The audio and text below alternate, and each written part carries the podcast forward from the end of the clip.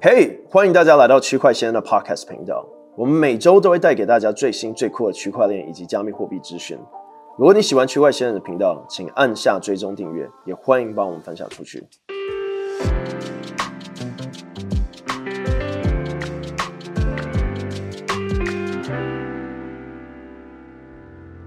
本集 Podcast 由 Curve 赞助播出。Curve 呢是一个去中心化稳定币交易平台啊，那它现在已经完完全全超越了只支持呃稳定币啊，还支持了各种封装型代币，像是 r a p Bitcoin、r a p ETH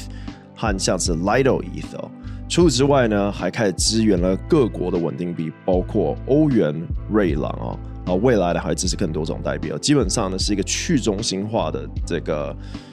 换汇的地方啊，像是 Forex，那这个市场呢，就是啊万亿美金的市场哦。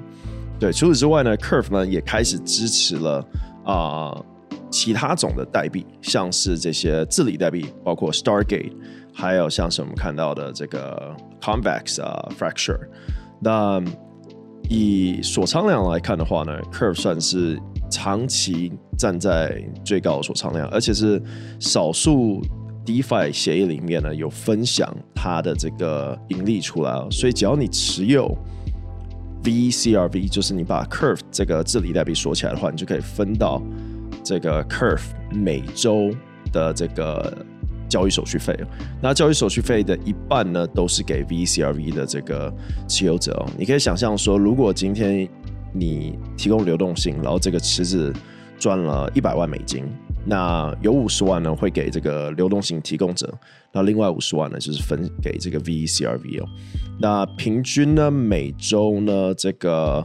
啊、Curve 呢，大概会分大约五十到一百万美金啊。那有时候比较低，有时候设置很高，像是在 Luna 那一次的事件的时候呢，分到的金额就差不多达到四百多万美金左右。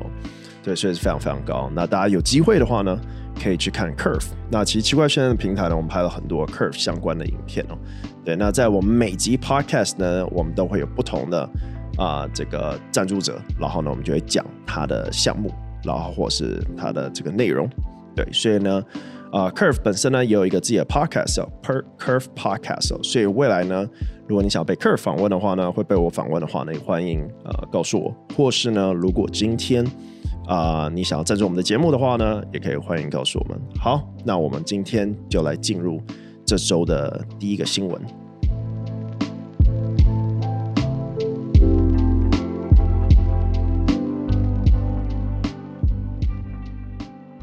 All right，好，在今天的新闻呢，我们先来讨论一下这个币价。那今天算是我们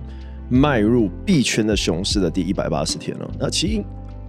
很多人有不同种的算法，但是呢，我觉得四月八号算是一个蛮好的一天开来算了。当然，因为四月底 Luna 事件才发生，很多的 Alcoin 也是那时候才开始暴跌哦。但其实，在四月八号的时候呢，是这个开始跌幅蛮大，就四月八号当时的币价在四万三千五百一十五美元了，然后到四月十二号的话呢，就已经跌到了这个四万三千九百。然后呢，再来呢，就是五月十二号，我们就跌到两万八千。然后呢，再来呃，六月十九号呢，就是每一次都是这个十九号或是这些 CPI 公布的日子哦。那时候跌到一万九千零四百四十七哦。那今天呢，我们现在的价格呢是在一万九千一百八十一哦。所以，我们经历了大约一百八十天的这个熊市哦。那其实在，在嗯，在上周我们有一集讲到 CPI 的那一集的时候，就有。看了一篇文章，他在回顾过去十二次的这个熊市哦，然后告诉我们说，平均我们从冬天慢慢转回这个应该是正常的日子，大约是六百天平均哦，所以呢，代表说我们现在可能只走了三分之一或是四分之一哦，所以还有一段时间。那以太呢，同样的现在是在一千两百八十九美金哦。那在一百八十天前的时候呢，以太的价格呢是在一个高点哦，那时候是三千两百六十五美金哦，对，然后呢，我们到这个五月十三号的时候就来到一千九百六十六。但其实因为以太有个事件哦，让它价格又短暂的回到两千块啊，是在八月的时候。那那时候呢，就是以太坊准备进入这个合并的时候，就以太坊转二点零。那后来呢，就也一样，大环境 CPI，然后这个欧洲能源危机，然后战争，呃，导致现在以太呢跌回了一千两百八十九美金哦。那再来，我们每一期的 Podcast 也会讲到这个清算的部分哦。那这周呢，跟上周一样，平均清算每天呢都来到了大约是一亿美金左右。过去二十四小时呢是九千两百二十五万美金哦，最多交易的还是以太啊、大约是三千九百万美金的这个啊、清算，然后呢，比特是一千七百一十七万，然后其他呃各种代币也很多，包括像是 Ripple、Tron 跟呃 Luna Classic，就是经典 Luna 也是交易量比较大的。然后市场上来看的话呢，在如果我们从 Coin Glass 来看的话，在币安上面呢，呃，六十八趴的都是看空市场的，然后呢，呃，FTX 呢则是来到了七十八点七六趴，所以呢，整体市场是对，呃，是比较比较看空看空的哦。对，但是这个动这个这个数据变动很快哦，很很容易马上它又转成是全部是 long 哦，就是百分比来看的话，所以这边还是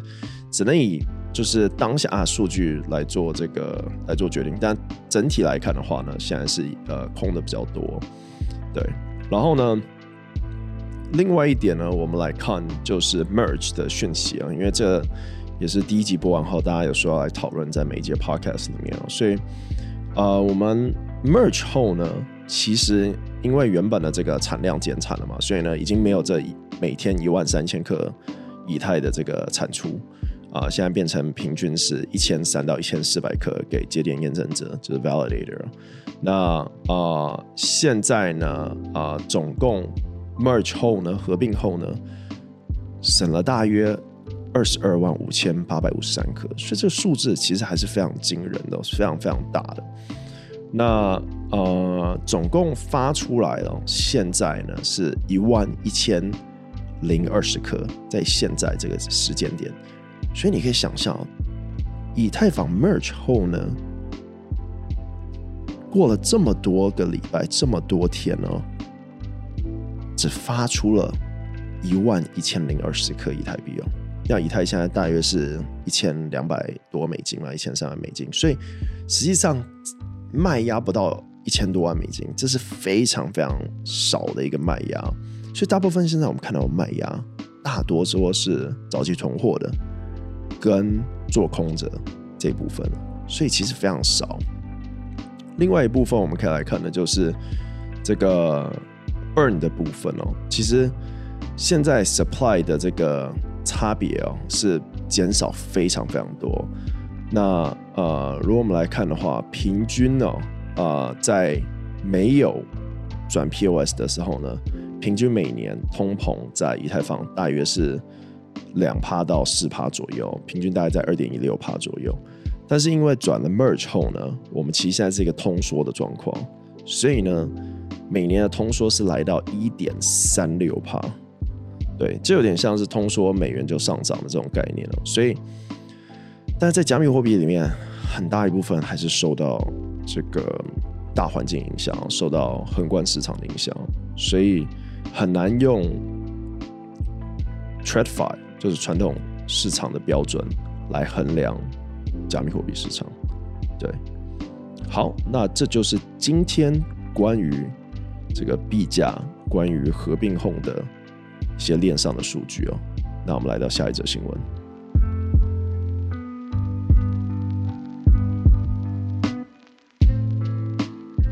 All right，我们来到今天的第二则新闻啊。那一样，我们上次有讨论到，就是说呢，现在每一期呢，我们都会讨论这周和上周有什么新的融资哦。那其实。呃，这几天多了非常非常多，大概多了二十几个比较知名的呃项目完成了融资哦，有股权的，也有代币的。对，那我们挑了几个我觉得比较知名的，对，那其实这时候你就会发现，其实我们虽然讨论了这些比较知名的项目，但是其实有几十个甚至于上百个非知名的项目也融了非常多的钱，所以我还是认为，加密货币市场真的是反映了这个全球化的最好的一个标准，因为我们可以想象是这种群众募资的概念哦，但是加密货币是对向全世界啊，比如说 Kickstarter 跟 Indiegogo。大部分都是美国的公司在融资，然后呢，你可能他今天做了一个很酷的拖把，或者他今天做了一个很酷的三 D 印表机，或者他做了一个什么样什么样的东西，你就可以支持他，让他变成一个真的产品，让他变成甚至于变成一家公司。所以在加密货币市场里面也也有点像这样子，就如果你支持他做的一个 DeFi 项目，或是他做的一个 NFT。图，或是他做的一个游戏，你完全可以透过代币或是买他 NFT 来支持他。这是我们上一集有讲到这个 QQO 的部分哦。那我待会会在下一集的时候讲解 QQO 这边它是如何透过 Gen Art，就是这种创作者共同创作去生成的 NFT，然后。在很短的时间内呢，募资了大约六亿台币哦，一千七百万美金。好，那我们先来讲呃近期募资的项目。第一个呢是这个 One Key，One Key 呢融了两千万美金，投资方有 Dragonfly Capital、Coinbase Venture、Skyline Capital、Rabbit Capital、Framework、Folius Venture、Ethereal Venture。那 One Key 呢是一个。呃，硬体钱包，然后它有点像是 Ledger 或 Treasure，。那我们也有跟他们呃这个联络，然后未来呢会拿这个 One Key 的钱包作为抽奖。对，所以呢这个时候又看到，其实股权项目呢，或是这种做硬体设备在加密货币市场里面有很好的表现哦。包括台湾有个公司叫 Cybabble，呃，近期也是被这个 Circle 就是 USDC。稳定币发行商的这家公司收购，然后也好像成为了台湾近期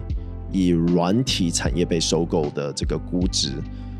好像是近期最高，或是可能历史最高也说不定啊，就是有被公布出来的这部分，但它金额好像没公布。那 Circle 也有传闻说年底或明年会上市，在美国 IPO。好，另外一家公司呢，则是一家叫做 RE。它是一个去中心化的保险平台，然后呢，它的投资方呢有 Tribe Capital、Framework、Stratos Technology、Morgan Creek Digital Asset。这家公司呢融了一千四百万美金，这是它的种子轮。对，然后呢，有另外一家 Web 三的这个 Marketplace，然后呢，专门呢是交易 In-Game Asset，就是这个游戏链游里面的。这些呃物品，因为其实我们可以把它想象成说，今天你在买 NFT 是在 OpenSea 上买，OpenSea 有点像是一个大商城，有点像 Amazon，有点像亚马逊，有点像是这个 eBay，但是它并没有细分出游戏装备，或是艺术品，或是音乐，它把它全部搅在一起了。那这时候其实很难做得好。大家如果买过线上游戏的这些装备的话，会知道说，其实他们有一个专门的商场。你很少说，我今天要买《魔兽世界》里面的一把武器，然后去雅虎拍卖买。你会去一个他专门的拍卖的地方，像台湾有个地方叫八五九一，就宝物交易网，然后在上面购买这些宝物。所以说，呃，这个项目他要做的事情就这样子哦，他就是哦，他叫做这个 Aqua A Q U A。然后他要做的事情就是进行这样子的交易，然后他的投资方叫做 Digital。那 Digital 呢，它是一个 investment firm，被 Steven Cohen 投的，对。然后呢，他们融了一千万美金，对。然后另外一个项目呢，叫做这个 Icon，然后呢 A I K O N，然后呢是一个跨链的这个 onboarding 平台。然后呢，投资方一样是 Morgan Creek Digital Asset，哇，Morgan Creek 真的最近超常看到的。然后呢，他们融了一千万美金，然后是 Series A，也是股权哦。所以刚刚我看到有些是 seed round token round 这种 token round 就是代币轮，然后呢，如果是 seed round 或是这种 Series A equity 就是这个股权哦。然后呢，另外一家叫做这个 Solvo Crypto Investment App 哦，融了三百五十万美金，投资方有 Index Venture、Coin Fund、FJ FJ Labs。对，然后这个也是种子轮，这个没有讲它是代币还是股权。然后 Web 三的 Firewall 叫 Blowfish，融了一千一百八十万美金，投资方有 Paradigm 还有 Uniswap，所以 Uniswap 本身就被 Paradigm 这家公司投的。Paradigm 这个这个 Fund 本身有一部分是我如果没记错，好像是 Coinbase 早期的创始人。啊、是他的这个主要的核心成员或是创始人这样，然后还有被 Dragonfly Capital、Hypersphere 跟零差协议 Zero X 呃投资，然后这个也是一个这个呃，诶，他没有讲是什么轮次。好，然后再来讲一个项目，我们之前就讲过了，Bitcoin，对，没错，他们刚融了八百五十万的种子轮。然后呢，领头的呢是币安啊，然后呢，这个有 DHVC、SIG 跟嗯，这个有点看不太懂，这他写什么？我看一下哦，INC Capital，因为有些我发现有些 logo 真的做的很抽象哦，所以呢，你要看它 logo 的时候，就会发现好像没那么容易看到。然后在 Aptos，Aptos 就容易轮了。就是大家知道我们那天有讲过 Sui 跟 Aptos 哦，这个这个全新的这个 Layer One 的这个战争哦，然后这个是 Dragonfly Capital 领头，但是融的金额没有公布，对，然后最后呢是这个 Juno Crypto Digital Banking，然后呢 serie a 融了一千八百万美金，有 Parify Jump Six Man Venture 和韩国的 Hash，对，好，那这就是本周。和上周的一些融资资讯，我们有 miss 掉很多，因为其实上周真的很多，大家有看到五十家公司公布完成融资哦，对，所以算是一个不错的一周。然后有些设置于是已经发币，然后又融资哦，所以呃，这也是一种好消息，因为代表说它市场上流通的币没有很多，然后呢，可能有些投资者要卖啊或怎么样的，然后透过这种方式又再融一轮了，所以这是一个蛮好看到的一个现象。那我们待在下一个新闻的时候来讲一下 QQO 的部分。好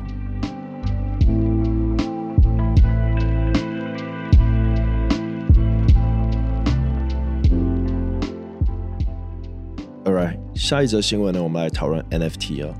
对，所以一样，每一集 Podcast 也会聊聊 NFT。那这种 NFT 呢？就是我要上周了，NFT 有一个很爆炸的新闻，那就是有一个新的项目叫做 QQL，还有 Archipelago，呃，融了一千七百万美金啊。但它不是像我们刚才前一则新闻讲的是这些，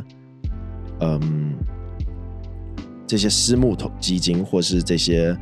venture capitalists 或这些资本投，反而它是用公开的这种。荷兰式拍卖的方式呢，融了约一千七百万美金哦。但不是他融的金额或者时间，当然在熊市里面，这个金额和这个时间呢，让我们回想到牛市的那时候的疯狂哦。但是我觉得最特别的地方，不是他融了多少钱或多快，最特别的地方是他卖的这个概念哦。很多人说哇，又一个项目来骗钱了，怎么样怎么样？那我觉得并不是。因为他做的方式非常的特别哦，他让用户呢可以参与其中，一起来做这个艺术。如果哎嗯，我们先退后一点好。如果大家不知道 QQO 是什么，可以暂停现在这直播，然后去看我们五百零五集、五百零四集有讲到 QQO。好，那我们继续。所以 QQO 呢，它有点像是用这种，我们可以想到最近很火的就是 OpenAI 嘛，这个。然后呢，透过 DALL-E 啊这些东西来创作出一些 AI 所生成的图，或是动画，甚至于像还有音乐，然后文章、故事，QQO 就有点把这种东西这样把它带起来哦，就是它让你可以一直创造，一直创造，一直创造，因为它可以生成十张图、一百张图，它永远不会是一样的图哦，永远都是不一样的。然后你可以生成到直到你喜欢的时候呢，然后你想要把它上链，你就可以这么做。当然，谁都可以去把它上链了，但是就不会是正版的。你的那个版本呢，你想要上链，就需要它一个东西叫 Min Pass。那这个 Min Pass 呢，啊、当时的底价是十四以太，所以它卖了九百二十个。九百开九百二十个，它总量是九百二十个。然后呢，嗯，现在 OpenSea 上好像是卖十六以太，十六点七，我自己也买了一个。然后这个东西呢，你就可以变成是可以来生成你所选择到的那个 NFT，所以它有点跳脱出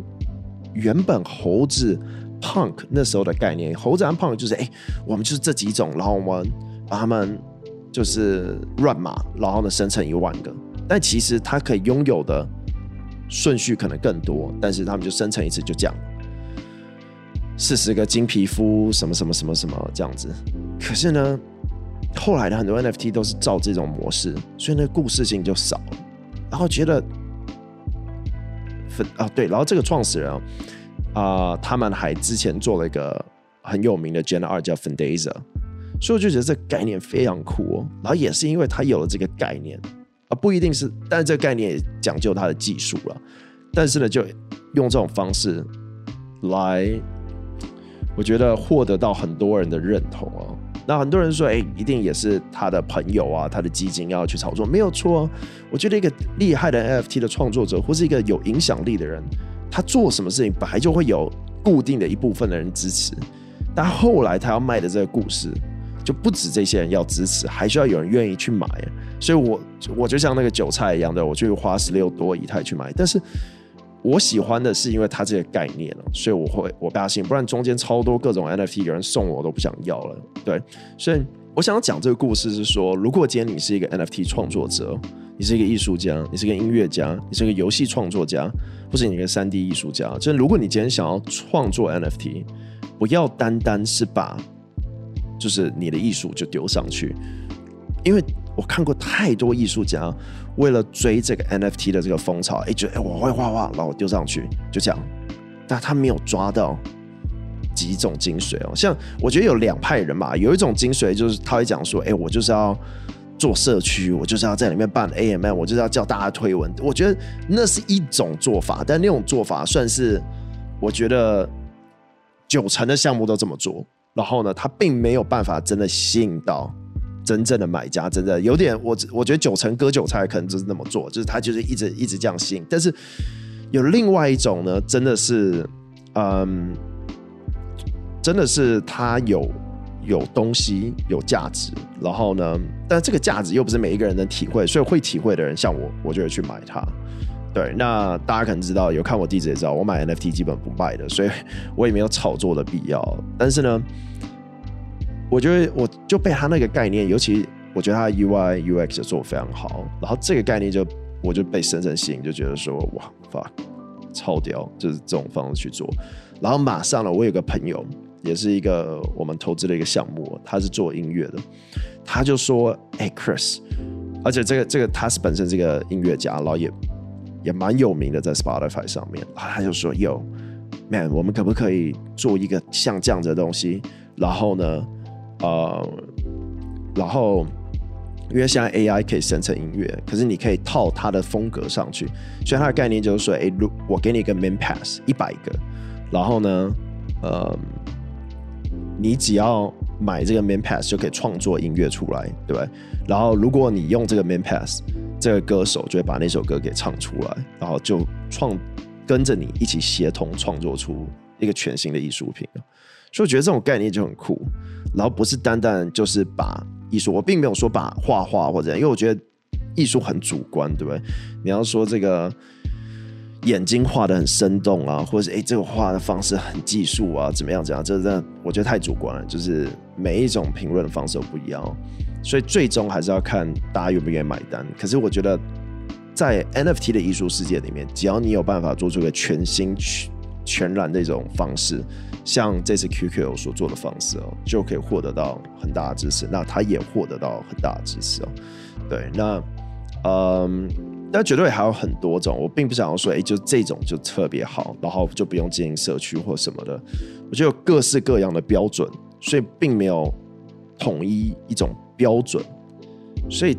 但是也因为这样子，这个市场很 saturated，就是非常的就是。呃，非常泡沫化，就是太多太多，你没办法分出好或是不好，然后大家的这个这个关注度都被抓走了，所以很有可能也需要等这个大家没有这么疯狂的时候呢，再去做也不迟。对，所以我觉得这一次 QQ 所发行的时间就真的超好的。你要说每天有多少 NFT 发行，我觉得超多，上百个。但是真的做完，真的募完，然后又是好的项目，很难找到。QQ 算是这个月唯一一个，我认为就九月了，九月唯一一个有成功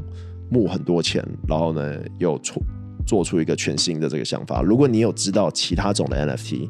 然后也很屌，然后没有人知道，或是有人知道但我不知道，欢迎在底下留言，或是在这个 Telegram search 里面告诉我。好，那我们来下一则新闻。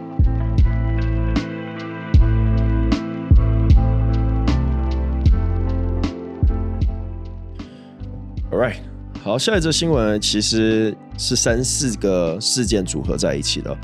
呃、一呢就是我们看到现在 Apple 跟 Disney 呢，好像都准备要支援区块链，或者支援区块链这个产业、哦。嗯、但是这只是大家的猜测啊，有些从法律的部分来看的话，发现他们有请一些律师，或者是想要找相对应的这些领导人哦，所以可能可能在职缺上面来去做猜想，但这也都只是很早期的猜想，因为早在一八年熊市的时候，大家就会常去看这些啊、这些顶级的公司，然后看他们有没有在招聘加密货币或区块链相关的这种职缺哦。对，这是一个。那另外一个呢？新闻是也一样是巨头，但是比较传统产业，就是西班牙电信公司哦。那他们呢？呃，这个 Telefonica 呃，将在 Tu.com 这个平台上启用加密货币支付的功能哦。然后呢，所以我们看到又多了一个用加密货币支付。但说实在啊，现在超多地方都可以用加密货币支付，甚至于特斯拉都可以用狗狗币支付了。所以。我觉得加密货币已经从一个原本默默无名，对，如果你说一六年、一七年、一八年默默无名的时候，就狗狗币的那时候，然后你说特斯拉资源，哇，My God，那就超屌的新闻。但是说实在，现在已经变成一个主流市场，甚至于各大金融新闻都会讲到加密货币的时候呢，然后一个西班牙电信巨头支持，大家会在乎。我觉得会在乎西班牙市场会多一点人知道，但是除非今天什么。技术上用到某条链来完成，我觉得它都不是一个太大这个事情哦。而另外一个新闻就是 Coinbase，呃，在周末的时候呢，无法存款或取款呢，这个让有些人紧张。最主要原因就是因为大家周一的时候就是这个 Open Day 都会想要做股票的操作啊，或是看空啊，做期权啊这些的，所以当时没办法领钱的时候，导致大家有点紧张，也造成社区的一度恐慌哦。但几小时后呢，Coinbase 就排除了这些问题，所以就还好。那最主要为什么会有恐慌？为什么之前没办法取款的时候大家不紧张？最主要的原因是呢，嗯，大家在怀疑，